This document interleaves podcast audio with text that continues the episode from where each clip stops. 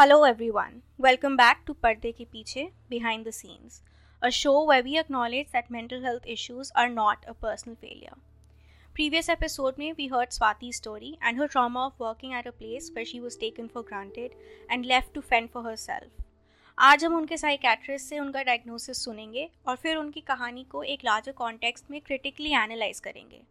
मैं ये क्लैरिफाई करना चाहूँगी कि हमारे पास पेशेंट की क्लाइंट की और साइकेट्रिस्ट की कंसेंट है इस डायग्नोसिस um, को डिस्कस करने के लिए। तो चलिए let's lend our ears to her psychiatrist तो आप जब पेशेंट से मिले थे आपका क्या डायग्नोसिस था उनके लिए? आ, ये जो पेशेंट मेरे पास आए थे मेन इसकी कंप्लेंट थी कि चार पाँच दिन से इसको हेडेक रह रहा है इसको नींद नहीं आ रही है घबराहट बेचैनी रहती है और मन कहीं नहीं लग रहा। और उसको मतलब ऐसा लगता था कि वो सैडनेस रहती है चौबीस घंटे। उसको हमने डिटेल हिस्ट्री ली तो हमें पता लगा कि वो खुद एक बीडीएस डॉक्टर है, लेकिन बीडीएस डॉक्टर होने के बावजूद भी वो एक आंगनवाड़ी वर्कर की तरह से कहीं काम कर रही है, जो उसके प्रोफेशन के हिसाब से काफ़ी नीचे की पोस्ट है। लेकिन वहाँ पे भी आंगनवाड़ी वर्कर होने के बावजूद भी वहाँ के जो ऑफिसर्स हैं, वो उनको उसको प्रॉपरली से एंगेज नहीं कर रहे हैं किसी काम के लिए, जो काम वो करना चाहती है।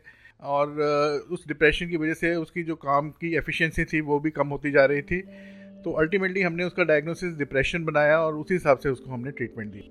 आमतौर पे लोगों का ये मानना है कि भी डिप्रेशन केवल किसी कारणों से होती है। अगर कोई कारण नहीं है तो डिप्रेस नहीं हो सकता। डिप्रेशन कुछ केमिकल्स होते हैं ब्रेन के अंदर, उनकी इम्बेलेंस की वजह से होती है और उसकी वजह से आदमी, चाहे सब कुछ नॉर्मल भी है, फिर भी वो सैड रह सकता है। लेकिन इस पेशेंट में हमने देखा कि दोनों फैक्टर्स हैं, उसको एनवायरमेंटल फैक्टर्स भी रोल प्ले कर रहे हैं, जिससे उसकी डिप्रेशन इतने लंबे समय से चलती आ रही है और साथ में उसकी अपनी पर्सनैलिटी भी कुछ इस तरह से है कि वो मतलब लैक ऑफ़ कॉन्फिडेंस और इन्फ्योरिटी कॉम्प्लेक्स होने की वजह से वो अपने इस डिप्रेशन से नहीं निकल पा रही है। दोस्तों, स्वाति की स्टोरी से एक स्टार्क रियलिटी देखी जाती है। उन्होंने बहुत क्लैरिटी से पिछले एपिसोड में अपनी लाइफ के इश्यूज़ समझाए थे as a working lady Swati like many other working women not only has to take responsibility of herself as an adult but also of her family and her work all three roles are essentially quote on quote care work what does care work mean वो काम जिसमें a person has to take care and provide emotional social and physical support to other people As a mother, Swati has a huge responsibility towards her child, and the gender roles that pressurize women to continue doing labor within the family as a duty is also not easy. Not only that, while working in the social sector, which is predominantly composed of women, आपके काम की compensation and value is also very less. Quote unquote अच्छे काम करने के नाम पर आपका मॉनेटरी कॉम्पनसेशन बहुत कम हो जाता है Statistics gathered by mental health foundations have found that women in full time jobs are nearly twice as likely to have mental health problems as compared to men with full time jobs. This becomes even more exasperated when the women are working in already underappreciated sectors like the social sector. Being overworked, underappreciated, and then given the responsibility of such harsh realities of life really causes a toll on someone's mental health. Historically it is noted कि स्वाति की कहानी अकेली नहीं है। Care work औरतों का काम देखा जाता है बिकॉज़ ऑफ़ जेंडर रोल्स उसकी वजह से मोस्टली सोशल सेक्टर में विमेन ही काम करती हैं।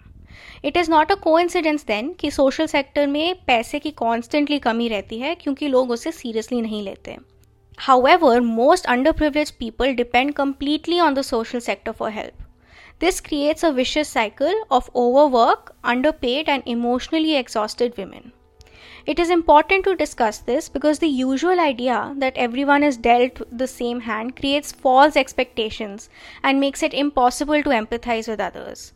Knowing the fact that women like Swati, who are part of the very important group of care workers, require equal, if not more, sympathy, compensation, and gratitude for their work. And this is how we can possibly help build an environment that uplifts people instead of pushing them down a toxic and mentally tiring hole. I hope this helped everyone to open themselves up to new experiences or reminded some people that they are not alone in their struggle. Stay tuned for the next episode with a new story and another courageous woman, Sneha. Till then, take care. मैं हूँ आपकी दोस्त host और शुभ चिंतक सौम्या